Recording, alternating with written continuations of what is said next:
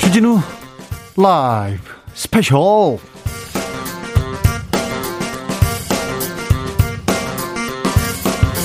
2020년 12월 10일 12.12 토요일입니다. 안녕하십니까. 주진우입니다. 토요일 이 시간은요, 일주일 동안 주진우 라이브에서 가장 중요한 부분, 가장 재미있었던 부분만 모으고 모아서 듣는 그런 시간입니다. 그리고 묻힌 뉴스, 묻힌 매우 중요한 뉴스 파헤쳐보는 그런 시간입니다. 토요일의 남자, KBS 김기화 기자 함께 합니다. 어서 오세요. 반갑습니다. 오늘 토요일이죠. 오늘 방송만으로도 일주일 동안 방송됐던 주진우 라이브에서 정말 필요하고 재밌는 내용만 쏙쏙 꼽아서 전달해드리는 토요일의 남자 김기화 기자입니다. 반갑습니다. 토요일의 남자입니다. 네. 토요일은 김기아 기자와 함께합니다. 이 방송 영상으로도 만나실 수 있습니다. 그렇습니다. 유튜브에서 주진우 라이브라고 치시면 저희가 라이브를 하고 있는 게 나옵니다. 거기에 들어오시면은 실시간으로 함께 채팅으로 참가하실 수가 있습니다.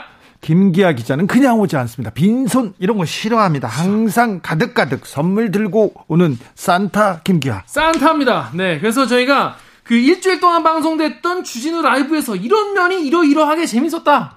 이런 부분 좀 별로였다. 청취 후기, 청취 후기를 보내주시면 저희가 어, 세 분을 추첨해서 2만 원짜리 피자 교환권을 보내드리는데 지난주엔 이런 후기가 있어가지고 제가 몇 개 소개를 좀 드리도록 하겠습니다. 네, 좀, 좀, 그, 좀 칭찬 위주로 조금 뭐, 어? 욕은 하지 말고. 자, 가볼까요? 네, 해피님께서 40대 초반의 경력 단절 여성 경단녀라고 하죠. 아이고. 입니다. 대구인데요. 어, 주진우 라이브를 꾸역꾸역 챙겨 듣고 있어요.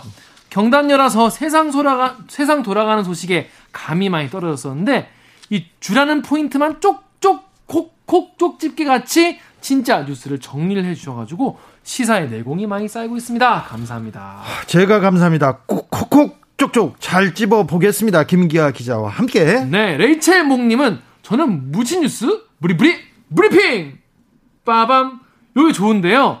다른 뉴스에 밀려서 알려지지 않은 뉴스를 들으면 마치 진흙에서 보배를 건드리는 것 같아 좋습니다. 그리고 화내고 싶은 억울한 뉴스 이런 게 많잖아요. 네. 이런 거에 대해서 청취자 대신 화를 내주셔서 좋습니다. 라고 하셨어요. 진흙 속의 보배. 예. 대신 뭐, 화내준다. 더 뭐가요? 많이 화내도록 하겠습니다. 그렇습니다. 일반 뉴스는 그냥 정말 그야말로 팩트만 다 전달하고 끝인데 이거에 대해 같이 공감을 해드리니까 그런 면을 좋아하신 것 같아요. 또 제이님께서는요. 제가 정치 법에 대해서 모르는 게 많아서 뉴스가 늘 지루하고 그래서 열심히 안 보게 됐는데요. 주진우 라이브를 들으면서 상식이 늘고 있습니다. 그리고 요즘 남편이 제가 요즘 상식이 늘어난 것 같다면서 주진우 라이브 덕이라고 감사하다네요. 라고 하셨어요. 제가 감사합니다. 네, 제가 자, 뉴스의 홍수입니다. 그리고 유, 유튜브 보면 사실관계 다른 자극적인 뉴스 마구 쏟아집니다. 그런데 그. 뉴스를 보고 쫓아가다가 가다가 보면요. 정말 큰일 납니다. 길을 잃어요. 길을, 아우, 큰일 납니다. 길을 잃어요. 그러니까, 아우, 머리가 복잡해, 어려워. 그런 분들 다른 데 가지 마시고 주진우 라이브 오십시오. 그러면 저와 김기화 기자가 따뜻하게 그리고 꾹콕콕 꾹꾹 쪽집게처럼 쪽쪽, 예. 뉴스 전해드리겠습니다. 이것만 보면 이것만 보면 상식 뉴스 다 정리됩니다. 네. 자 청취 후기 어디로 보내야 된다고요? 요거는 저희가 카카오톡 플러스 친구 보면 플러스 있어요 플러스 요 요 나오네요 요. 플러스 친구에서 주진우 라이브 검색하시면 이게 나옵니다 요 친구 추가하셔가지고 친구에게 카카오톡으로 얘기하듯이 하소연하듯이 보내주시면 저희가 세 분을 모셔가지고 2만 원 상당의 피자 따뜻한 피자 교환권 보내드리도록 하겠습니다 친구라고 생각하시고요. 아무 말이나 하시면 됩니다. 고민 그리고 어려움 다 얘기하시면 됩니다. 혹시 조폭한테 쫓기고 계십니까? 그러면 일로 오세요. 어디 갈 데 없다. 경찰한테 가야지. 여기로 와 일로 오시면 저희가 상담해서 경찰로 보냅니다. 잘 보내겠습니다. 자, 웬만한 변호사들보다 훨씬 나은데요. 변호사들도 저희를 자문하고 있거든요. 그러니까 다 정리해 드릴 테니까 일로 오십시오. 자, 그럼 본격적으로 오늘 순서 시작하겠습니다. 김기아 기자의 묻힌 뉴스 브리핑 시작할까요? 네. 쏟아지는 뉴스가 너무 많아요. 너무 많기 때문에 우리가 아 이런 거 알고 가면 좋은데 이런 뉴스들 놓치게 되는 경우가 많죠. 그래서 묻힌 뉴스를 캐봤습니다. 자, 첫 번째 소식은요. 이 제주 4.3 사건 제가 전에도 한번 말씀을 아, 드렸었는데 네. 일반 재판 결과가 나왔어요. 아, 네. 너무 아픈 현대사의 한 구석인데요. 제주는 4월에 동네가 다 거의 한 날 제사를 지내요. 할아버지 제사, 할머니 네. 제사 지낸다고.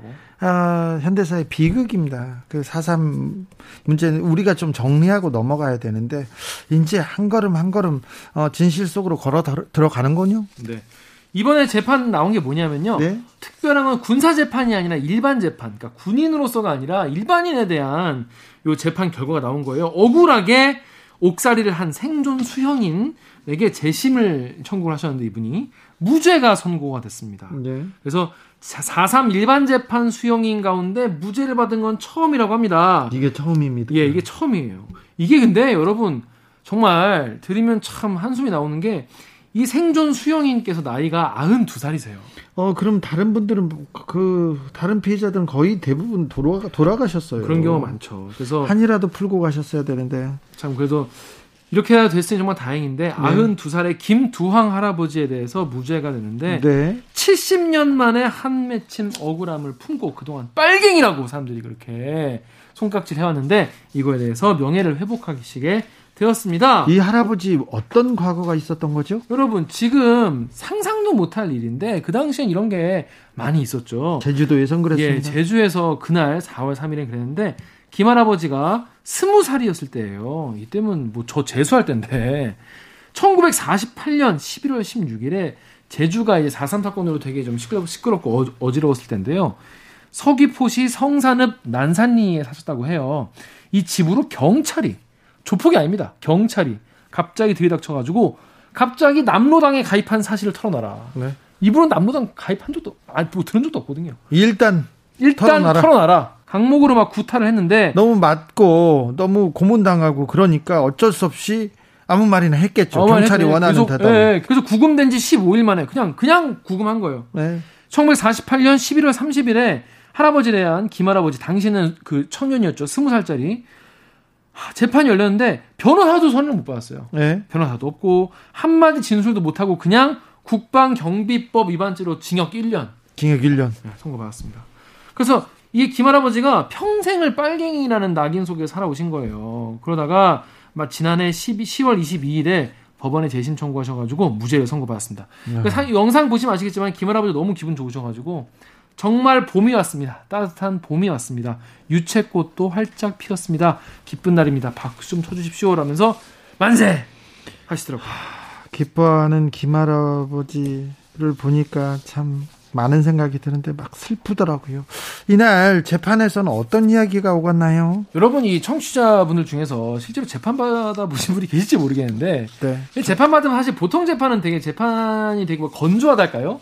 그냥 탁탁탁탁 읽고 넘어가는 경우가 많이 있어요. 네. 그런데 이 오늘 그 이날 저- 선고 공판에서는요 좀 어, 특이하게도 재판정에 어 되게 긴 이야기가 나왔습니다. 뭐라고 했- 했냐면 이 재판부가 어, 무죄 판결의 의미를 되짚는 멘트를 했어요. 예. 해방 직후의 극심한 이념 대립 속에서 스무 살을 갓 넘긴 청년인 피고인을 상대로 실형을 선고했고 그로 인해 개인의 존엄이 희생됐고 피폐해졌다. 그렇죠. 92살에 이른 피고인이 그동안 하소연 한 번 하지 못하고 운명으로 여기면서 오늘에 이르렀을 것인데 그 응어리가 얼마나 큰지는 가늠하기도 어렵지만 이 판결의 선고가 피고인의 응어리를 푸는 작은 기점이 되기를 바란다라면서 위로하는 말을 했습니다. 네.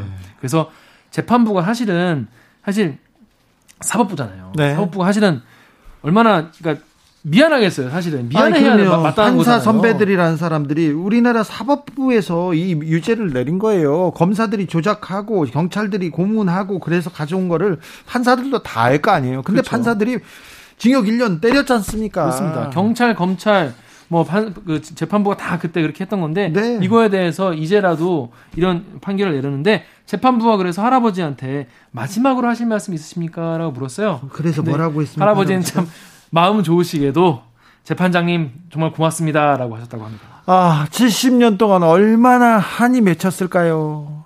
응어리가 졌을까요? 빨갱이라고 손가락질 받고 어디 가서 말도 못했어요.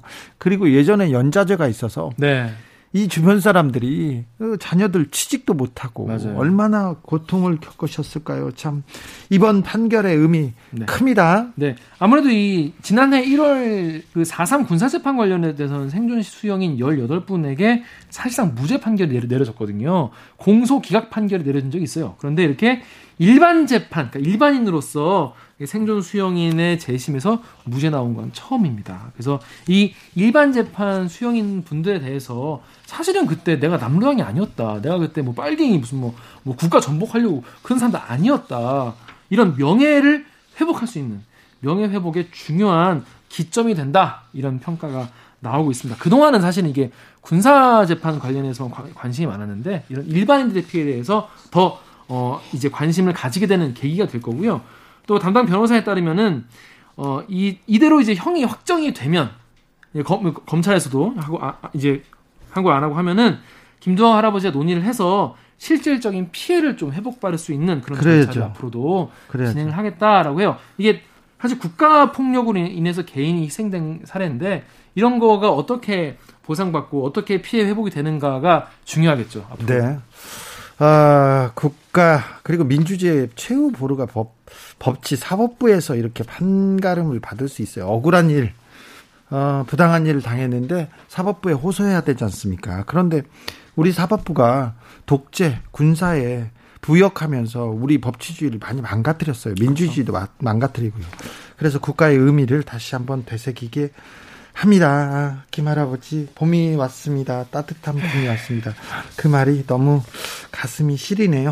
네. 다음 묻힌 뉴스로 가볼까요? 네, 다음은 이제 봄이 아니라 겨울이 온 이야기를 하는 겨울이 와요? 네, 겨울이 왔습니다. 또 자, 12월이 어떤 분에게는 따뜻하게 연말을 좀 정리하는 시간이 될 수도 있지만은 네. 이 경비 노동자분들 있잖아요. 네. 경비원 아저씨들, 경비 노동자분들에게는 굉장히 제일 불안한 시기라고 해요.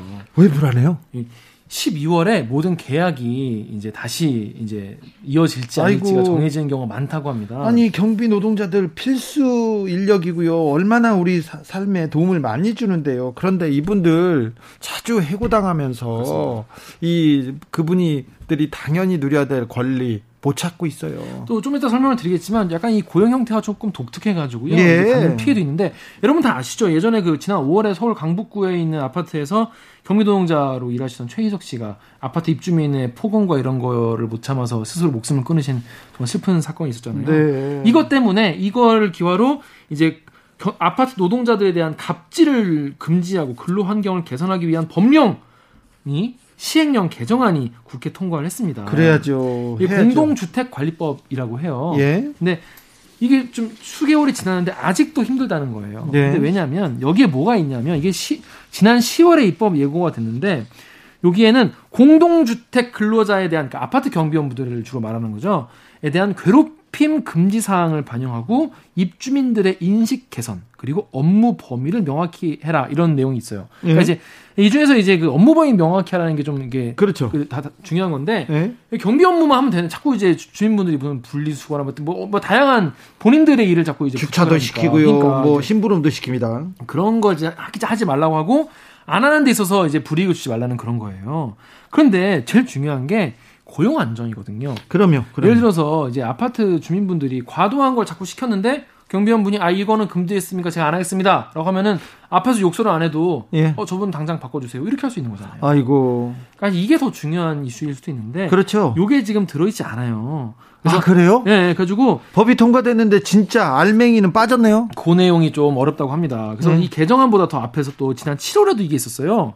정부가 공동주택 경비노동자 근무 환경을 위한 관계부처 합동 대책도 나왔는데 여기에도 경비노동자 장기 근로 계약이 정착하도록 유도한다. 유도를 권고한다. 이런 식의 내용만 있고 유도를 권고 강제 조항도 없고 그리고 또 이렇게 좀 권장하는 내용도 없네요. 네. 여러분 그그 그 계약직, 그러니까 비정규직 관련 업무 관련 같은 경우에는 보통 이런 게 이제 지금은 상식인데 2년 이제 일을 하고 이 이상 일을 하면 정규직 음. 보통 채용을 하게 돼 있잖아요. 근데 55세 이상 고령 노동자는 이 법에서 예외입니다. 네. 네. 왜냐하면 이 고령 노동자는 기간제로도 2년을 초과해서 고용할 수 있도록 돼 있어요. 왜냐하면 이 일단 고령자가 장기간 일할 수 있도록 하는 게 고령자분들에게는 언제든지 그만 이제 일을 그만둘 수 있는 자유를 오히려 드리는 게 더 나을 수 있다. 이런 뭐 배려하는 차원에서 이렇게 나온 건데 이러다 보니까 위탁 경비 업체들이 경비 노동자분들한테는 이 일을 3개월, 6개월 이런 식으로 쪼개서 계약을 한다는 거예요. 언제든지 일자리를 잃을 수밖에 없는 그런 구조 속에서 살고 있군요. 네. 그래서 이 계약 만료 같은 경우에 보통 12월로 많이 잡아놓는 경우가 많거든요. 네. 그래서 지금 경비원분들이 그 어느 때보다 불안한 상황이다. 아, 이 불안에 떨고 있는 경비 노동자들을 위해서 뭔가를 좀 만들어 줘야 될 거 아닙니까? 이렇게 빈, 빈 부분들이 많지 않습니까? 좀 채워야죠, 법령을.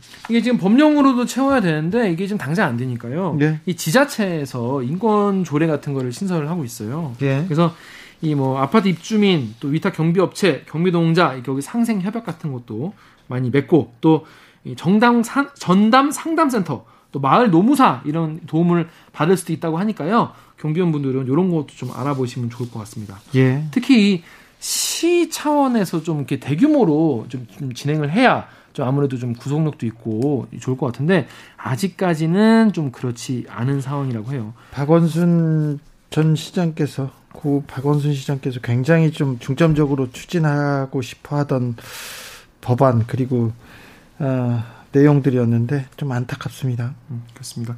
그래서 여러분 이제 아시겠지만 전 국민의 70% 이상이 지금 뭐 아파트 같은 이런 공동주택에 살고 계세요. 예. 그래서 이 아파트 경비원분들이 이- 이제 취재를 하잖아요, 기자들이. 그러면은 다들 이렇게 말씀하신다고 해요.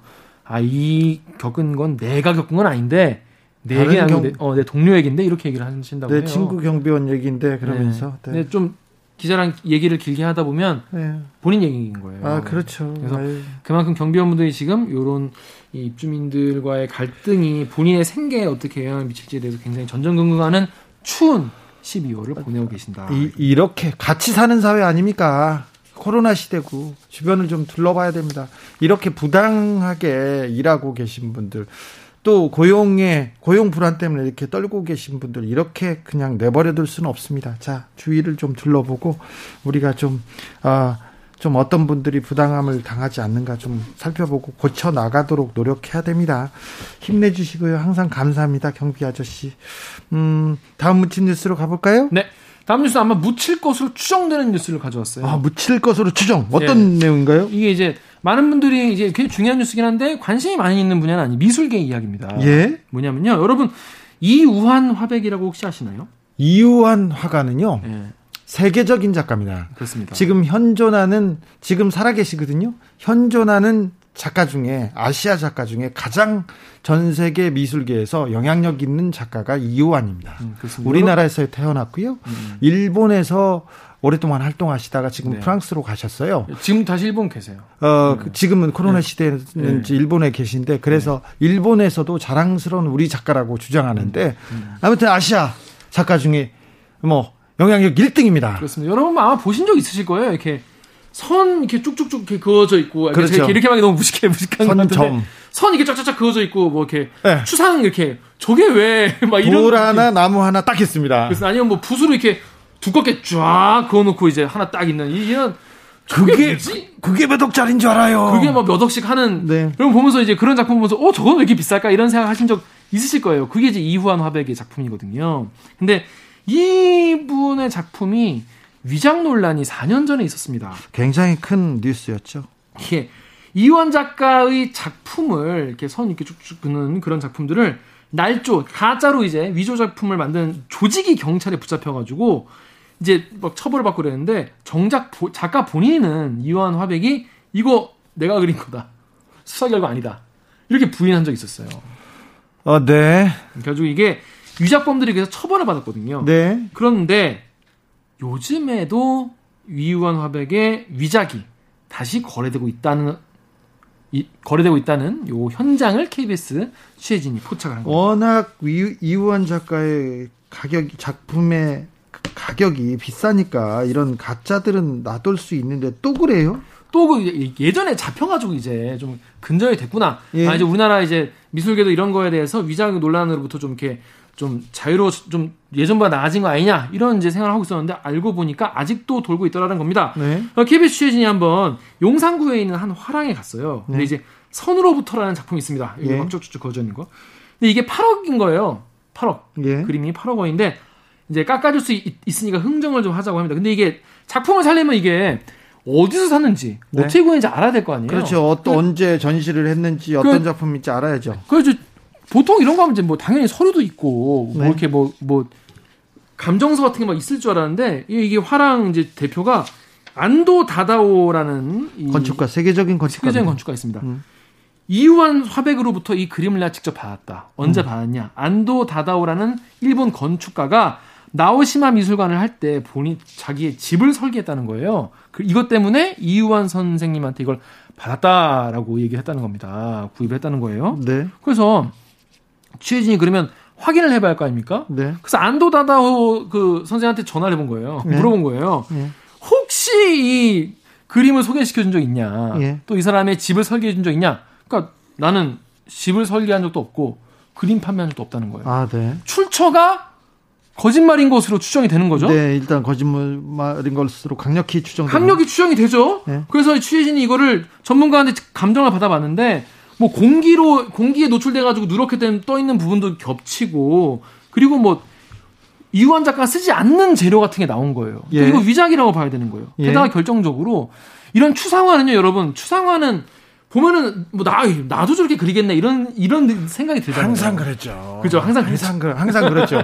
제 친구도 저기 이태리 미술가가 있는데요. 네. 한번 우리나라 그 대기업이 초청해 가지고 음. 그, 그 설치 미술 작품전을 했어요. 그래서 저녁마다 가서 얘가 뭘 그리나 봤는데 뭐 그냥 파란색으로 그리고 음. 보디 페인팅 그리고 그래요. 너 얼마 받냐? 이렇게 물어봤더니 엄청 많이 받는 거예요. 음, 야, 나 하루에 15개씩 그릴 수 있어. 저도 얘기를 했다가 어. 그냥 웃었죠. 뭐. 그렇죠. 아니, 그러니까 오죽하면 인터넷에 아이들이 그린 그림이라 네. 추상화랑 이렇게, 이렇게 해놓고 둘 중에 뭐가 추상화인지 고르는 그런 게 있을 정도로 일반인들이 구분하기는 좀 쉽지 않아요. 아, 화가들이 어린 아이들처럼 그리고 싶어서 굉장히 노력하기도 합니다. 그래서 그래가지고 이 추상화 같은 경우에는 꼭 써놓은 게 뭐냐면 작품 번호예요. 아, 뭐, 뭐 중요하죠. 이 그림에다가 뒤에다가 이 작품 번호가 몇인지 써놔야 예. 본인도 알고 예. 딴 사람들도 아는 거예요. 이게 뭐 예. 무슨 작품인가. 그래서 그렇죠. 이 작품 번호가 80058이래요. 예. 근데 이 이완 작가 전시 도록에 보면 40년 전에 똑같은 80058 작품이 있어요. 네.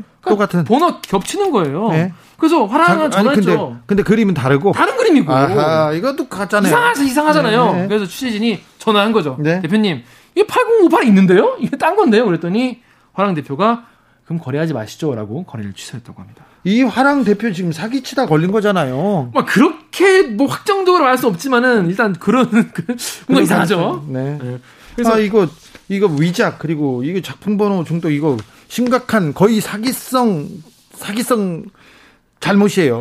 그러니까 이게 그거라고 뭐 저희가 확정적으로 말 수는 없지만은 뭔가 이게 미심쩍은 건 확실하다 뭔가 그래서 이게 예전에도 이런 일이 있어가지고 예. 그 이어 화백한테 물어본 적이 있어요. 네. 그랬더니 작가가 뭐라고 설명했냐면 이 벼- 번호가 겹치는 경우도 있지만 극히 몇 점 안 된다 이렇게 예전에 설명하신 적이 있습니다. 네. 이어 화백이 그래가지고 이 KBS 취재진이 70년대 이후환의 대표작 점으로부터와 선으로부터 요거의 작품 번호를 쫙 조사를 해봤더니 중복 번호된 작품이 80개나 있는 거예요.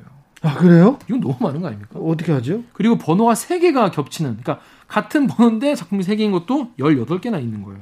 이 정도면 좀 많은 거 아닙니까? 그래서 뭐가 문제죠, 이거? 전문가들이 이거 좀 이상하다라고 예. 보고 있는 겁니다. 그래서 이런 식으로 날짜나 숫자가 다르다면은 위작일 가능성이 크다라고 어, 전문가들이 말을 하고 있습니다. 네. 아, 좀 조심하셔야 되겠네요. 각별히. 지금 미술에 대한 관심이 굉장히 커요. 그렇죠. 사실은, 그리고 또 돈이 좀 있는 분들은 그 그림을 이렇게 재산 증식과 그리고 재산 상속의 수단으로 쓰고 있거든요. 최근에도 김현장 변호사께서 이 그림으로 지금 굉장히 큰 이득을 봤다는 기사가 나와가지고 김영부, 김영무 대표 변호사였습니다. 어, 이우한 하백 제가 개인적으로 조금 어, 좋아하기도 하고 알고 네. 지내기도 하는데 그림 있으세요? 아유 제가 뭐 어, 그런데 소년이세요. 어. 문학 소년 같아요. 음, 거의 모든 순수하신... 얘기, 네, 모든 그 모든 얘기를 그림이나 다른 작품 얘기하지 않고 저희는 문학 작품 얘기를 하면서 이렇게 시간을 아, 그 굉장히 행복한 시간을 보냈던 게 있었는데 음. 아 이분이 세계적인 화가고 우리나라를 대표하는 화가 아닙니까? 이분이 그 작품 활동만 할 수 있도록 좀 둬야 되는데 이 사기꾼들이 음. 참 이분을 좀 어, 어, 이용하려고 막 이용이 아니죠. 이용이 아니죠. 이거 속이는 거죠. 아, 참 이런 내용은 보도만 하지 말고 수사까지 이어지도록 계속해서 좀, 어, 좀 취재를 더 하는 게 맞는 거 아닌가 생각도 해봅니다. 네. 여러분께서는 지금 주진우 라이브 스페셜을 듣고 계십니다. 주진우 라이브 스페셜. 주진우 라이브 스페셜 김기화 기자 함께 하고 있습니다. 본격적으로 주진우 라이브 스페셜 하이라이트 장면 다시 듣기 시작해 보겠습니다. 김기화 장면 김기화 기자 어떤 장면 골라오셨어요? 네, 지난주에 제일 뭐랄까 영화 같았던. 네? 아 이게 그러니까, 그러니까 대한민국의 어떤 시사는 보면은 영화 아니야라는 말이 더 이상 안 하는 것 같아요. 영화의 상상력이 현실을 못 따라가고 따라갈 수 없습니다. 네. 보면은 자 여러분 그 라인 사건 관련된 검사 술접대 의혹 아직도 룸사롱에서 아, 이런 아직도. 얘기를 하고 있고 접대를 받는 사람들이 있어요. 그런 직종이 있어요. 그게 검사입니다. 하지만 네. 96만 3천 원만 먹었다. 이거 얼마 검, 검사들이 술을 막 먹다가 나 100만 원 넘으면 안 돼 그러면서 딱 거기서 끊는, 거지. 그런 절제 배워야 돼요. 배워야 됩니다. 어떻게 그 아, 리, respect 합니다. 검사들의 또 나노 기술. 음. 자, 여기 100만 원 밑으로 잘라주는 그 나노 기술 있잖아. 아, 이것도, 이건 뭐라고 해야 돼? 그, 들끓는 끓는 동료애 이런 것도 배워야 됩니까? 이건 지금 말도 안 돼요. 너무 신기한 이야기입니다. 네. 그래서 이 내용을 수요일 코너죠. 재판 5분 전에서 다뤄봤는데요. 요 두 변호사님께서 아주 자세하게 잘 설명해 주셨어요. 네. 참 그런데 검찰 취재하다 보면요. 아직도 이런 그 부류가 남아있나 이런 생각이 들어요. 막 음. 70년대, 80년대에 사는 것 같아. 음. 부서 회식을 룸사롱에서 하는 게 어디 있어요. 부서 회식을요? 네. 요새는 안 그랬는데 그래도 그렇게 이렇게 접대를 받고 대우를 받고 검사들은 그래요. 음. 그러니까 많은 분들이 이 그러니까 한 번, 그러니까 김영, 김영란법 핵심은 뭐냐면 이제 뭐, 어, 한 번 접대 받을 때, 뭐, 반가 받을 때 100만 원을 넘으면 안 된다 는 건데, 이 검찰의 조사를 보면 90, 96만 7천 원인가? 96만 2천 원, 2천 원, 2천 원 으로 딱 떨어졌기 때문에, 그러니까 네 명이 먹었는데 술값이 몇 백이 나왔는데 이거를 딱 N으로 나눠봤더니 그거다. 접대는 받았지만 나는 뭐 수사에는 영향을 미치지 않았다. 뇌물은 받았지만 나는 판결은 제대로 내렸다. 이런 말도 안 되는 얘기가 접대를 아예 받지 말라고 김영란법을 만들었지 않습니까? 취지가 그런 거죠. 취지가. 근데 이 그 룸사롱 접대 사건은 저는 뇌물로 처벌해야 된다고 생각합니다. 음. 그리고 다섯 명이 술 먹었어요. 네. 김봉현 씨를 비롯해서. 아, 그 김봉현 씨 전직 그렇죠. 전직 검, 검사 출신 변호사, 네. 변호사를 네. 통해서 세 명의 검사한테 접대를 했는데 아니 접대를 했잖아요. 근데 왜 김봉현 씨 먹은 거는 또 거기에다 n분의 1로 들어갔어요? 이것도 좀 이상해요. 다 이상합니다.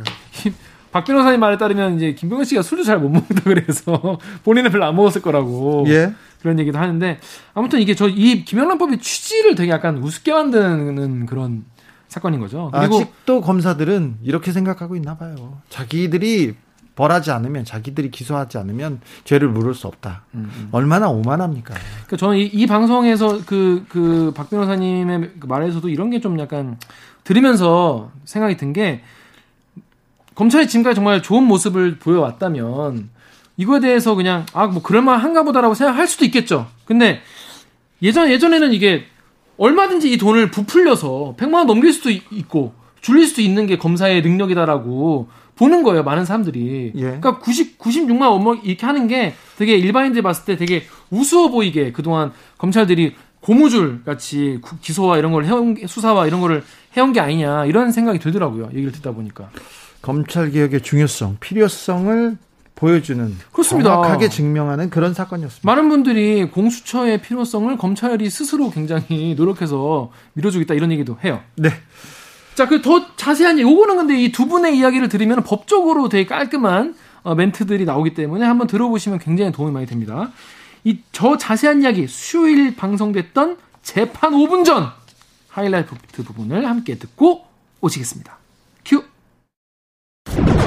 큐. 검사 술접대 의혹. 아, 여기 검사들 수사 진짜 아, 대단한 수사 나왔습니다. 자, 현직 검사 3명이 술을 먹으러 갔어요. 어, 전직 검사 한 명이 불러가지고 거기에 라임의 김봉현 씨가 있었어요. 그러니까 네. 사건 관계인이 있었어요. 이렇게 룸사롱에서 술을 먹었는데 자 현직 검사 두 명은 두 명은 야 100만 원 밑에 먹었다. 절제미를 보여줬다. 그러니까 네. 봐줘라 이렇게 해가지고 한 명만 야, 기소했습니다. 이게 참 두 가지 관문을 통과한 거죠. 네. 일단은 대가성이 없기 때문에 뇌물 쪽으로 가지 않고요. 이른바 부정청탁법, 김영란법으로 간 겁니다. 아니 그런데 네.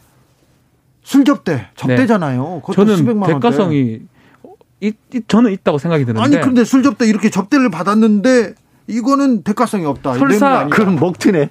그러면 그러면 이제 만약에 이제 일반 공무원이 이제 이런 일이 일어났다면 그러면... 저는 기소는 했을 거라고 봐요. 뇌물죄 같은 등등으로. 근데 이제 하여튼 그건 그렇고 두 번째 관문이 그겁니다. 김영란법 우리 357 얘기를 하지만 그거는 이제 징계 부분이고 이 김영란법으로 처벌할 수 있는 게 1회의 접대 한도가 100만 원 이상입니다.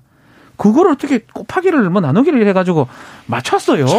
검사들이 그래가지고 99만 97만 얼마예요? 무슨 홈쇼핑 하듯이 맞췄어요. 그때까지 술 먹고 나간 거 아니에요. 아 근데 그거가 아 이거 이거는 좀 인정해 주자고요. 이런 사람. 뭐, 뭘 인정? 아니 저는 이게 이해가 잘 안 되는 게 만약 저랑 김 저랑 우리 주진우 기자랑 예를 들어서 우리 양절 변호사 세 명이서 술을 먹었는데 98만 원, 7만 원 맞춰주겠습니까? 아, 부풀려서라도 기소를 할 거예요 아마. 우리는 그렇게 술 먹을 아, 그러니까 그걸 안 먹는데. 저는 콜라만 그래서 먹어요. 제가 계속 얘기 드리는 게 제 식구 감사기 아니냐. 검찰의 그 만능주의. 예컨대 기소 독점 기소 편이에요. 나 혼자 기소할 수 있고 내 마음대로 기소할 수 있고 기소하지 않을 수 있고 모든 권한이 집중이 돼 있거든요. 이게 그대로 보여주는 거예요. 내가 봤을 때는 97만 원이다. 걔 한타 3만 원. 그럼 제가 안 돼요. 기소하지 않으면 죄가, 죄가 안 됩니다. 불기소입니다. 양절 변호사님. 그래서 저는 진짜 제가 원래 수학 산수를 되게 싫어하거든요. 근데 이거 보면서 너무 이걸 도대체 어떻게 얘기를 해야 될지 아, 머리를 진짜 엄청 썼어요. 아 이게 아 이게 산수 잘하는 사람들은 아 이래서 내가 지금 검사가 못 됐나 싶은 생각이 드는 거예요. 97원 아니고 96만 2천 원, 3만 8천 원 빠진 네, 3만 8천 죄송합니다. 근데 그게, 그, 그게 보면 음. 저는 차이점은 이겁니다. 거기 가서 술 접대를 받았다는 사실만큼은 객관적 증거가 너무 명백한 거예요. 아, 이거 이거는 명확하게 지금 드러난 거잖아요. 영수증, CCTV, 뭐 출입 내역, 휴대전화 이런 걸 하니까 그것까지는 뺄 수가 없는 거죠. 근데 나머지 것들 사건과의 관련성이 있다라든가 아니면 거기서 뭔가 여권 정치에 관련된 얘기가 나왔다든가 이런 부분들은 그게 진술이잖아요. 네. 다 뺀 거예요. 다 뺀 거예요. 다 빠진 거예요. 있었는지 없었는지 모르죠. 하지만 결과만 놓고 봤을 때는 그냥 이것도 한 가지 잊지 말할 게 막연한 검사 누군가 간 게 아니거든요. 으흠. 여기에 갈 만한 그러니까 이런 종류의 사건을 수사하는 검사들은 정해져 있잖아요. 네. 그렇기 때문에 그렇죠. 수사기관이 이게 이 수사팀에서 얘기를 한 게 이 수사팀 출범한 게 2월이고 으흠. 술자리는 7월이었으니까 이게 어떻게 그게 뭐 미리 수사팀이 될 줄 알고 어떻게 술을 샀겠냐라고 하는데 음. 그러면 그러면 거꾸로 뒤집으면 으흠. 김봉현 전 회장 왜술 샀어요? 그러면. 그러니까 왜 샀어요? 아무 사실은 의미 없는 사람들 뭐라 술 삽니까? 뻔히 아는 거 그그 음. 그 계통에서 일을 하고 그걸 할 수 있는 사람은 정해져 있으니까 거기서 김봉현 전 회장의 주장이 그거잖아요. 자기 변호사가 이 중에 누군가가 수사를 맡을 수도 있을 것 같다. 음. 그 그렇죠. 거잖아요. 아니면 그 친구가 맡을 수 있다. 네. 그것 때문에 다 보험 그런 또, 거 아닙니까? 또 맡았고요. 한 네. 명이 실제로 맡았고요. 그리고 계산하는 과정도 너무 자의적이에요. 김봉현 씨가 본인이 접대하는데 본인을 왜 먹은 사람으로 그렇죠. 계산을 합니까? 담 사랑해님께서 김봉현 대표는 왜 끼었냐고. 아, 자기는 지금 자기 대표 자기가 좀 접대해야 되는데 자기가 왜 먹어요? 나누기 거기서. 5가 아니라 4 했으면 100 넘잖아요. 이 얘기합니다. 그럼 그 사람은 술도 잘 못 먹어요. 뭐 그러니까 그런 계산은 사실은 이 제 식구를 감싸기 위한 계산으로 오해받기 충분하고요. 김학의 사건이 또 떠올라요. 앞만 봐도 김학인데 얼굴은. 그렇죠. 그것도 아니라고 또 해가지고 기소 안 하고 했지 않습니까? 이거랑 그거랑 똑같기 때문에 결국은 결국은 또 한 가지로 가는 게 공수처 얘기가 나올 수밖에 없지 않나 그렇죠. 검사들이 기소하지 않으면 죄를 묻지 않으면 죄가 되지 않는, 않습니다. 않습니다. 근데 이 아, 검사들이 머리를 많이 썼어요. 저는 양주 술잔 몇 잔 먹었다. 거기까지 한 잔에 얼마 이렇게까지 나노 수사 기술 나올까 봐. 근데 이것도 이해는 저는 이해는 돼요. 제가 이제 친분 관계가 있고 우리 선배고 나랑 같이 동고동락을 했던 우리 조직의 검사였다면 봐주고 싶은 게 사람의 마음이잖아요. 인지상정이거든요. 근데 그걸 떠나서요. 네. 이런 정도 얘기가 불거졌으면 으흠. 그리고 본인들이 부인했잖아요. 처음에 아니라고 했죠. 그 변호사도 아니라고 그랬잖아요. 그렇죠. 거짓말쟁이라고 몰아세웠잖아요, 오히려. 음. 근데 나와서는 사실 저는 징계나 처벌 받기 전에 스스로 부끄러워서 이거 사, 사퇴할 것 같아요. 어떻게 그 자리에 있어요?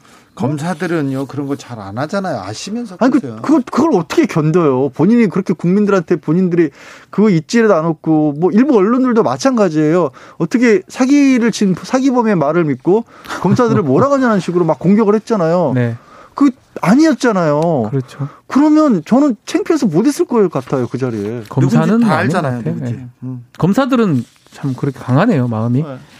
그럼 멘탈이 강한 거예요? 아니요 검사 검사들은 그런 생각하잖아요. 검찰은 강하나 검사는 약하다 생각해서 자기가 조직이 네, 네. 자기가 검사 옷을 벗으면 굉장히 약해진다 이렇게 생각하기 때문에 더 버티는 것도 좀 있는 것 같습니다. 이 술자리에 대해서 더 할 말 있습니까? 박지현 변호사 술 먹고 싶으세요? 술을 저는 뭐 제 돈으로 사 먹죠. 누가 사줄 사람도 없을 뿐더러. 네. 전직 뭐하러 얻어 먹습니까 그거를? 아 제가 지난번에 박지훈 변호사한테 네. 그때 뭐또 꼼장어 얻어 먹었다가 네. 혼났잖아요. 왜요? 그게 박지훈 변호사는 냉동 꼼장어인 줄 알고 계산해 주긴다고 나갔는데 제가 산 꼼장어 시켰었거든요. 네. 혼났어요, 되게. 아, 아 계산하셨어요? 박지훈 당신이 아, 계산했잖아요. 술 좀좀 줄이세요. 우리, 끼리는 상관없어요. 변호사들끼리 그러니까, 술 마시는 아니, 그러니까 술을 많이 먹으니까 기억을 못 하죠. 자, 다음 재판으로 넘어가겠습니다. 네. 제가 지난주에 정경심 교수 재판 얘기하면서 검사들이 고교 생활 체험 인턴 경력을 문제 삼고 처벌한 적이 있나요? 이렇게 물어봤었어요. 네. 특별히 체험학습 기간, 봉사 기간 좀 더 많이 끊어줘서 처벌한 사례가 있는지 찾아봐달라고 했는데 박지훈 변호사님. 사실 뭐 제가 찾은 게 아니고 우리 작가님이 네. 하나를 용케 찾았어요. 아, 그래요? 예. 어렵게 찾았어요? 예, 아주 용케, 어렵게. 네. 음. 이게 2010년도 사건입니다. 2010년에? 예. 수원의 수원지방법원 사건인데요. 네. 고등학교의 이 교감이 학부모들한테 금품 받아서 뇌물 수수 등등으로 이제 징역 8월에 벌금을 받았는데 이때 네. 이 허위 이 봉사 확인서를 아마 끊어준 것 같아요. 이 교 선생님은 잘못했네 교감 선생님은. 그렇죠. 그러면서 이 학부모들이 학부모들이 징역 6개월을 그때 받았었는데 이 사람들은 그 허위 봉사 확인서뿐만 아니라 돈도 좀 제공을 했습니다. 이게 벌금 지게 뇌물 때문에 그런 거죠. 네, 그래서 합쳐서 각각 징역 6개월을 받은 사건은 있습니다. 그거 말고 봉사 뭐 확인서, 뭐 인턴 확인서 이거를 위조했던 사건은 없는 것으로 제가 알고 있습니다. 주진우 라이브 양지열 변호사와 박지훈 변호사 함께한 수요일 재판 5분 전 하이라이트 부분 다시 듣고 오셨습니다. 김기화 기자 full 버전은 어디? full 버전은 유튜브에서 주진우 라이브를 검색을 하시고 12월 9일 어, 수요일 2부를 들으시면 되겠습니다. 주진우 라이브 스페셜 김기화 기자와 함께하고 있습니다. 이 방송 영상으로도 만나보실 수 있습니다. 지금 바로 유튜브에서 주진우 라이브 검색을 하시면 live now라고 뜨고요. 이걸 보시면은 지금 함께 보실 수가 있겠습니다. 자, 다음 장면은 어떤 장면이죠? 네, 주진우 라이브에 새로운 코너가 생겼어요. 이슈 티키타카. 티키타카, 틱탁, 틱탁. 네, 그렇습니다. 김병민 국민의힘 비대위원 그리고 최진봉 성공회대 교수와 정치 이슈에 대해서 티키타카. 아. 두 분 강력합니다. 강력한 말, 이렇게 말이 많아 두 분. 어, 말도 많고요, 빠르고요. 그리고 말도 또 논리도 있습니다. 주진 다른... 기자가 중간에 끼어들지 못하더라고요. 네. 그래서 어... 그, 중에서 이제 김종인 비대위원장이 예. 이명박 이명박 씨와 이 박근혜 전 대통령의 이 재판 결과가 좀 나왔기 때문에 네. 이거에 대해서 좀 사과를 해야 되는 거 아니냐. 사과하겠다라고 했다가 당 내에서 어마어마하게 도 반발이 있었죠. 특별히 또 저기 배현진 대변인 이분이 홍준표 의원하고 아주 가깝지 않습니까? 그쵸, 그쵸, 그쵸. 가깝지 않습니까? 이분이 어유 이렇게 김정인 비대위원장 실순을 넘긴 그런 노 정계관한테 막 아무렇게나 막 얘기해요. 뜨내기라고. 어이구, 어이구. 아니, 뭐 초선 의원의 폐기라고 네. 긍정적으로 봐야겠죠. 폐기라고요? 어이구, 자. 그래서 원래는 박근혜 전 대통령의 탄핵 소추안이 가결됐던 시, 어, 9일 4년째가 된 12월 9일에 사과를 하는 거 아니냐 하겠다 뭐 이렇게 얘기했다가 미뤘어요. 예, 미뤄졌습니다. 네, 그래서 네. 이 미룬 거에 대해서도 또 티타카 예 많이 얘기를 하시고 네 어떻게 사과를 할 수 있을지는 잘 모르겠습니다. 사과를 하는 걸 또 사과라고 지금 당에서 얘기하고 있는데 음. 어, 네 굉장히 흥미로운 티키타카였습니다. 네 그렇습니다. 더 자세한 이야기 궁금하신 분들을 위해서 수요일 이슈 티키타카 하이라이트 부분을 함께 듣고 오시겠습니다. 검찰 개혁은 해야 되죠, 김병민 의원님? 네, 검찰 개혁 필요하다고 음. 생각합니다. 공수처도 필요하다고 보죠? 공수처는 필요하지 않다고 생각합니다. 아, 그렇습니까? 네. 지금 윤석열 총장 찍어내기 하고 있는 추미애 장관 문제 음. 우리 대한민국 국민들께서 심각하다고 이곳저곳에서 목소리가 들리고 있습니다. 음. 지금 현재 있는 제도 속에서도 법이 정한 검찰총장 마음만 먹으면 찍어낼 수 있다는 모습을 보여주고 있는데요. 이제 고위공직자 범죄수사처가 음. 정치적 중립성을 지키지 않고 여권의 입맛대로 공수처장이 출범하게 되면 어떻게 되겠습니까? 윤석열 총장 하나만의 문제가 아니라 음. 검찰, 판사 할 것 없이 마음에 들지 않는 사람 언제든지 찍어낼 수 있는 세상 열릴 가능성이 농후합니다. 음. 최진범 교수님? 그러니까 저는 이제 공수처가 기본적으로 출범하는 이유가 검찰 개혁과에 맞닿아 있다고 보는 거예요. 예. 왜냐하면 예. 이제 검찰이 기소권 수사권을 다 갖고 있는 상태에서 견제받지 않은 권력으로 계속 자리를 잡았고 제 식구 감싸기 하면서 검찰 관련된 수사가 제대로 안 이루어진 적이 너무 많지 않습니까? 네. 뭐 이런 여러 가지 일들을 봤을 때 검찰을 견제할 수 있는 권력 어, 권한이 있는 곳이 필요할 텐데 그런 부분을 이제 공처로 저는 인식을 하고 있는데 이제 야당은 그렇게 생각하지 않고 이게 이제 정권이 어떤 입맛에 맞지 않는 사람들을 찍어내기 위한 하나의 수단이라고 생각을 하시 니까 저는 갈등이 생긴다고 보는데 네. 공처의 기본적인 그 기능은 물론 고위공직자 모두 다가 수사의 대상이 되지만 특히 이제 검사 판사 이런 분들 견제받지 않은 권력에 있는 분들이 견제받을 수 있는 하나의 장치다. 그래서 저는 가능 가능하게 해야 된다고 보는 거죠. 아니 공수처의 이 수사 대상이 음. 아, 아주 고위 공직자 그러니까 음.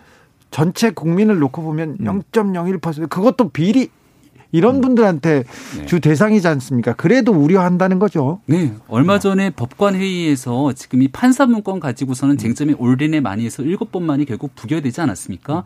그리고 나서 추미애 장관이 SNS에 글을 올리더라고요. 네. 매우 아쉽다라고 하는. 정치적 중립의 문제가 아니라 정치적 무관심 운운하면서 얘기를 하게 되는데 지금은 법무부 장관이 재판부의 결정에까지도 나서서 이런저런 목소리를 드높이고 있는 현실입니다. 공수처가 출범하고 나서 판사들에 대한 여러 가지 무소불위의 권력을 바탕으로 음. 칼을 휘두르게 되면 재판의 공정성 혹시 제대로 될까 걱정되지 않으십니까? 그렇기 때문에 공수처법은 이미 출범이 돼 있습니다. 핵심적으로 가장 중요한 건 정치적 중립을 갖고 있는 인사가 공수처장이 돼야 되는 건데 음. 네. 이 정치적 중립 의무를 다 무너뜨리고 마음대로 하겠다고 법을 개정한다는 거니까 그래서 우려와 음. 문제를 제기하고 있는 겁니다. 0142님이 이 질문하셨습니다. 민주당 지지율이 대통령 지지율이 집값 때문에 미끄러졌을까요? 공수처 설치 못해서 미끄러졌을까요? 얘기합니다. 김병민 의원님. 네, 집값 때문에 미끄러진 건 과거의 일 때문에 다 켜켜이 쌓여 있는데 마지막 순간까지 믿었던 한 가지를 문재인 대통령이 끝끝내 배신한 것이 아닌가라고 하는 생각들이 지울 수 없을 겁니다. 그게, 그게 바로 추미애 장관이 윤석열 총장 찍어내게 하는 과정이 결국 추미애 장관도 대통령 인사, 윤석열 총장도 대통령 인사, 문재인 대통령이 무언가 해결하겠거니 생각하고 마지막을 바라봤지만 결국 문재인 대통령은 추미애 장관의 손에 들었던 것 같습니다. 그러니 이런 상황 속에서 제가 꼭 오늘 드리고 싶어서 찾아왔던 문구 하나가 있는데요. 네. 윤석열 총장에 관련돼서 추미애 장관이 브리핑하던 11월 24일 그날 저녁 그 이후에 진성준 의원이 뭐라고 얘기를 했냐면 뛰는 가슴을 진정시킬 수 없는 놀라운 브리핑이었다고 얘기합니다. 음. 지지층들은 환호했겠지만 그 이후로 결국 중도층의 민심은 싸늘하게 식어갔고 이런 여론이 그대로 대통령과 민주당의 지지율 하락으로 이어졌다고 봅니다. 네. 그러니까 대통령은 법과 원칙을 지키는 겁니다. 지금 이거 이 상황에서 두 사람 중에 어느 한 사람의 어, 의견을 들어주거나 아니면 손을 들어줄 수 있는 상황이 저는 아니라고 보고요. 법무부 장관의 편을 들었다고도 저는 보지 않습니다. 그 법무부 장관이 신경을 추진할 때도 그런 얘기 했잖아요. 절차에 따라서 해라. 그리고 다 들어줘라. 만약에 시간이 오래 걸리더라도 하루에 끝내지 말고 징계위원회가 오래되더라도 이틀, 삼일이라도 해라. 이런 얘기를 한 것은 절차를 잘 지키라고 했다고 저는 봐요. 그렇다고 하면 대통령 입장에서 어떤 결단을 내리기 전에 그 절차와 법적인 제도적 장치를 제대로 다 따랐는지 하는 부분을 늘 숙고하면서 보고 계신다고 저는 보기 때문에 지금 현 상황에서 윤석열 총장이든 추미애 장관이 어느 한쪽의 편을 들어줬다고 저는 보지 않습니다. 기본적으로. 그렇게 생각을 하고 지지율 같은 경우도 지금 이제 징계위원회하고 그다음에 공처법 통과되고 난 다음에 다음 주에 어떤 경우가 나올지 좀 지켜봐야 된다. 어떻게 어떻게 예상하십니까? 저는 일정 부분 반등을 할 거라고 봐요. 어느 정도인지는 제가 예상을 못해요. 아까 이제 김명미 의원이 지적했던 것처럼 진보 진영 층이나 지지층에서 일정 부분 빠진 부분이 있거든요. 이 부분이 회복될 가능성이 저는 있다고 봅니다. 그러니까 징계위원회가 어떤 경우가 나올지 아직 모르기 때문에 제가 단정적으로 말씀을 드릴 수 없지만 징계위원회와 공처 처리가 끝나고 나 본회의까지 다 끝나고 나면 결집하는 가능성이 보여져요. 그러니까 진보층은 결집을 해서 지지세가 다시 어느 정도 반등할 거다. 물론 중도층이 어떤 어떤 선택을 할지를 제가 지금 당장 단정적으로 얘기할 수 없는 상황이지만 일정 부분 떠나간 진보층이 다시 돌아오면서 지지율은 약간의 반등은 있을 거다라고 하는 게 제 개인적인 전망입니다. 김병민 의원. 네. 핵심 지지층은 빠지지 않았습니다. 결국은 약한 고리로 연결돼 있는 지지층들이 등을 돌렸을 뿐이라고 생각하는데요. 지금 공수처법 출범에 관련돼서 핵심 지지층은 열렬하게 공수처 출범을 바라보고 있겠죠. 하지만 느슨한 상태로서 문재인 정부의 성공을 바랬던 사람들은 공수처 출범이 되고 말고의 문제가 아니라 바로 내일 있게 될 윤석열 총장 징계 진짜 하는가? 진짜로 법이 정해져 있는 총장을 찍어내는가? 여기에 관심이 있을 겁니다. 공수처 출범과 관계없이 징계위원회의 결정에 따라 윤 총장을 진짜 찍어내게 한다면 아마 지금 있는 지지율보다 훨씬 더 많이 빠질 가능성 배제할 수 없다고 봅니다. 윤석열 총장을 징계하면 지지율 네. 떨어진다. 확신합니다. 저는 그렇게 생각하지 않아요. 자, 최진봉 네. 교수는 그렇게 생각하지 않는다. 네. 그럼 국민의힘에서는 네. 징계하기를 바라겠네요? 저희 입장에서는 안타까운 거죠. 굳이 문재인 음. 대통령이 사실상 대한민국에서 두번 다시 불행한 역사를 겪지 않았으면 좋겠다가 우리 당이 늘 하고 있는 얘기고 네. 대한민국에서 성공한 대통령이 역사로 남았으면 좋겠다라고 하는 지점들도 늘 얘기 드리고 있습니다. 대통령이 지지에 빠지고 말고에 대한 일희일비할 것이 아니라 우리는 우리 일을 할 것이고 여기 대해서 다만 윤석열 총장에 관련된 끝끝내 국민들의 마음을 어긋나게 하는 일들에 대해서 안타까운 마음을 피력할 뿐입니다. 박근혜 전 대통령 탄핵, 탄핵, 가결. 그래서 김종인 비대위원장 사과는 네. 하신답니까? 네, 하실 겁니다. 사과 사과는 합니까? 네, 하죠. 네. 언제쯤 해요?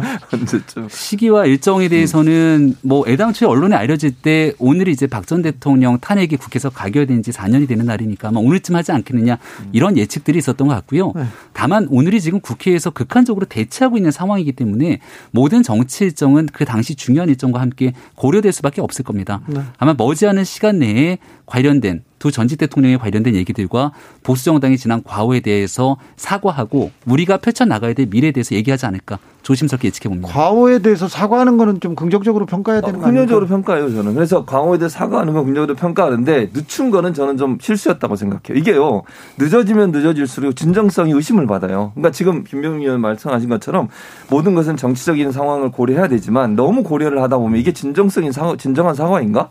정말 사과할 마음이 있어서 하는 건가? 아니면 정치적으로 계산해서 표를 얻기 위해서 또는 여론을 어느 정도 끌어들이기 위해서 하는 상황 아닌가 하는 의문을 받을 수밖에 없거든요. 그래서 저는 김정인 비대위장 이번 오늘 했어야 한다고 저는 봐요.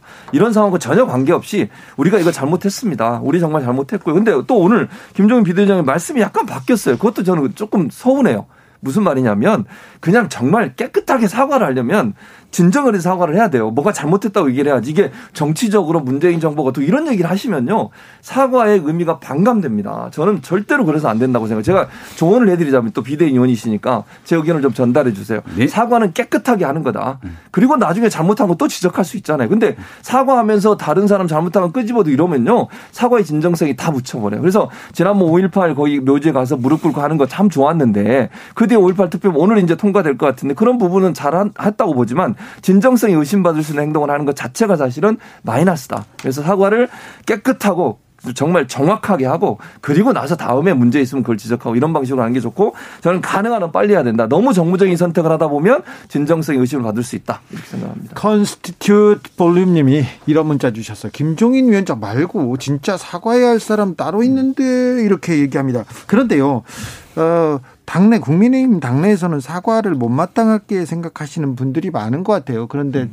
친이 친박 분들이 아니라 배현진 대변인께서 계속 목소리를 높이고 있고 좀 거칠어집니다. 네. 요거는 어떻게 보세요? 우리가 여야를 막론하고 정치하시는 분들 중에 조금 표현이나 목소리가 거친 분들이 늘 계십니다. 네. 그리고 우리가 정치는 사실 여야 진보나 보수의 지지층들을 바라보고 정치하기보다는 국민을 바라보고 정치해야 되는데 네. 때로는 특정 정치인들은 특정 지지층들의 발언과 그 반응에 환호하면서 정치하시는 분들이 계십니다. 뭐 여기에 대해서 특정인들을 언급하고 싶지는 않습니다만 네. 그런 부분 속에서 우리가 결국 가야 되는 미래의 정치 지향점과 방향은 무엇인가 이런 고민들을 김종인 위원장이 하고 있는 상황이고요. 음. 최진봉 교수님께서 아주 중요하고 정확한 지적을 해주셨다 생각합니다. 거의 많은 부분들을 공감하면서 조건 없는 사과 언제 고 하고 몇 번이라도 국민 앞에 우리의 지난 과거에 대해서 겸허하게 솔직하게 이야기할 준비가 되어 있습니다. 네. 다만 중요한 건 한 사람이 얘기로 끝나는 것이 아니라 보다 많은 사람들이 함께 그 동력들을 이어가야 되는데 지금 그걸 이어가기 위한 노력이 있기 때문에 오늘은 저도 굉장히 놀랐는데 음. 저 TK 지역의 곽상도 의원이 예. 김종인 위원장 사과에 대한 그렇죠. 지지를 하고 나섰더라고요. 예. 이런 분위기들이 조금 조금씩 바뀌기 시작하면서 야 국민의 힘이 과거와 달리 변하는구나 그렇죠. 이런 인식을 심어주는 계기가 될 수 있는 지점이라고 생각합니다. 곽상도 의원이 사과해야 된다는 건 굉장히 놀랐습니다. 그런데 음. 그러면 배현진 대변인은 그 귀태 정권이란 얘기를 누구를 보고 한 거예요? 글쎄요. 일단은 그 발언의 맥락을 보니까 문재인 정부를 귀태 정권으로 얘기했더라고요. 네, 네. 근데 우리가 2017년도를 생각해 보면 대한민국 민주주의 기본은 투표에 대해서 선출된 권력에 대해서 우리 대의민주주의 결과를 갖고 있는 것 아니겠습니까? 네. 그러니까 그 자체를 부정하게 되면 사실 우리 민주주의의 기본 토대가 무너지게 됩니다. 네. 귀태는 태어나지 말아야 될 사람이라고 얘기하게 되는데 사실 모든 대통령들은 우리가 민주주의에서 정당한 권력으로 선출된 분들은 박수를 받으면서 성공한 대통령이 되기를 원하는 겁니다. 제가 가장 아쉬운 것은 선출된 국민께 약속했던 지점들이 있는데 2017년 5월 10일 문재인 대통령이 박수를 받으며 선출되고 난 뒤에 국민께 했던 취임사의 수많은 얘기들이 하나도 지켜지지 않았거든요. 박수 받고 잘 되기를 기원했건만 왜 국민께 했던 약속들을 지키지 않는지에 대한 비판으로 갔으면 어땠을까 생각이 듭니다. 최지봉 교수님? 네, 하나도 지키지 않은 건 아니고요. 많은 부분 지켰다고 봐요. 물론 완벽하게 그 모든 걸 지켰다고 제가 100%라고 단정할 수는 없지만 많은 부분 저는 지켰다고 보고 지금 저는 이제 김명미 의원 얘기했듯이 선출된 권력에서 그런 표현하는 게 너무너무 잘 예전에 한번 생각해 보세요.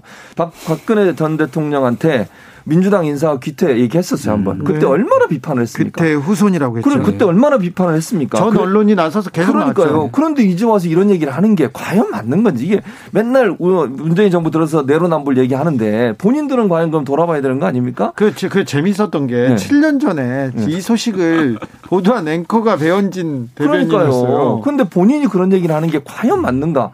저는 그분이 왜 그런 얘기를 하는지 도저히 이해를 못 하겠고요. 저런 식으로 하면 국민의힘이 바뀌려고 하고 변화되려고 하고 김정희 위원장이 저렇게 노력하는데 그 노력을 완전히 송두리째 다 무너뜨리는 일이에요. 저런 행동하시면 안 됩니다, 진짜로. 정말 국민의힘이 국민의 지지를 얻어내려고 하면 지금 상황에서 여론의 지지를 얻어내려고 하면 정말 김종인 위원장이 하는 태도를 받아 받아서 그대로 같이 사과해야 돼요. 아까도 말했어요. 깨끗하게 정확하게 명확하게 누구한테 뭘 잘못했는지 사과하는 거 반드시 필요합니다. 김종인 네. 위원장이나 비대위에서 네. 이런 좀 이런 그 막말이 쏟아지면 약간 네. 어, 찬물을 끼얹는 거잖아요, 당내에도. 네. 그러면 뭐라고 합니까? 아, 그러지 마세요. 막 그렇게 합니까? 우리가. 사실 금태섭 의원을 바라보면서 예. 어, 여러 가지 얘기했던 기억 다 나시죠? 네. 더불어민주당 이게 민주적인 정당인가 막 이런 네. 얘기 많이 하지 않았습니까? 네. 당내 민주주의 속에서 굉장히 불편한 얘기들, 듣기 네. 싫은 얘기여도 어쨌거나 발언할 수 있는 기회와 자유를 박탈해서는 안 된다는 기본적인 생각을 갖고 있습니다. 예. 하지만 여기에 대해서 그 내용이 과도하게 된다면 권력을 가진 누군가에서 찍어 누르는 것이 아니라 그게 자성적인 당원들의 입장과 노력에 따라서 아, 자연스럽게 정리가 될 거라 생각하고요. 그런 민주적인 정당이 되기 위해서 예. 금태섭 의원의 사례 전례를 밟지 않기 위해 국민님 노력하고 있다 말씀드립니다. 주진우 라이브 국민의힘 김병민 비대위원 그리고 성공회대 최진봉 교수와 나눈 수요일 이슈 티키타카 하이라이트 부분 다시 듣고 오셨습니다. 이 방송 풀버전 어디? 유튜브나 팟캐스트에서 주진우 라이브를 검색을 하시고요. 12월 9일 수요일 1부부터 2부까지 이게 다 함께이기 때문에 그냥 12월 9일 수요일 거를 쭉 들으시면 되겠습니다. 네. 쭉 들으세요. 그럼 괜찮습니다. 다 재밌어, 다 재밌어. 네, 주진우 네. 라이브 들으면 괜찮습니다. 잘 재밌어, 정리돼. 있습니다. 네. 자, 오늘도 주진우 라이브 스페셜 김기화 기자와 함께 했습니다. 오늘도 감사했습니다. 고, 고생하셨습니다. 자, 주진우 라이브 스페셜 여기서 인사드리겠습니다. 저는 다음 주 월요일 오후 5시 5분에 돌아옵니다. 지금까지 주진우였습니다.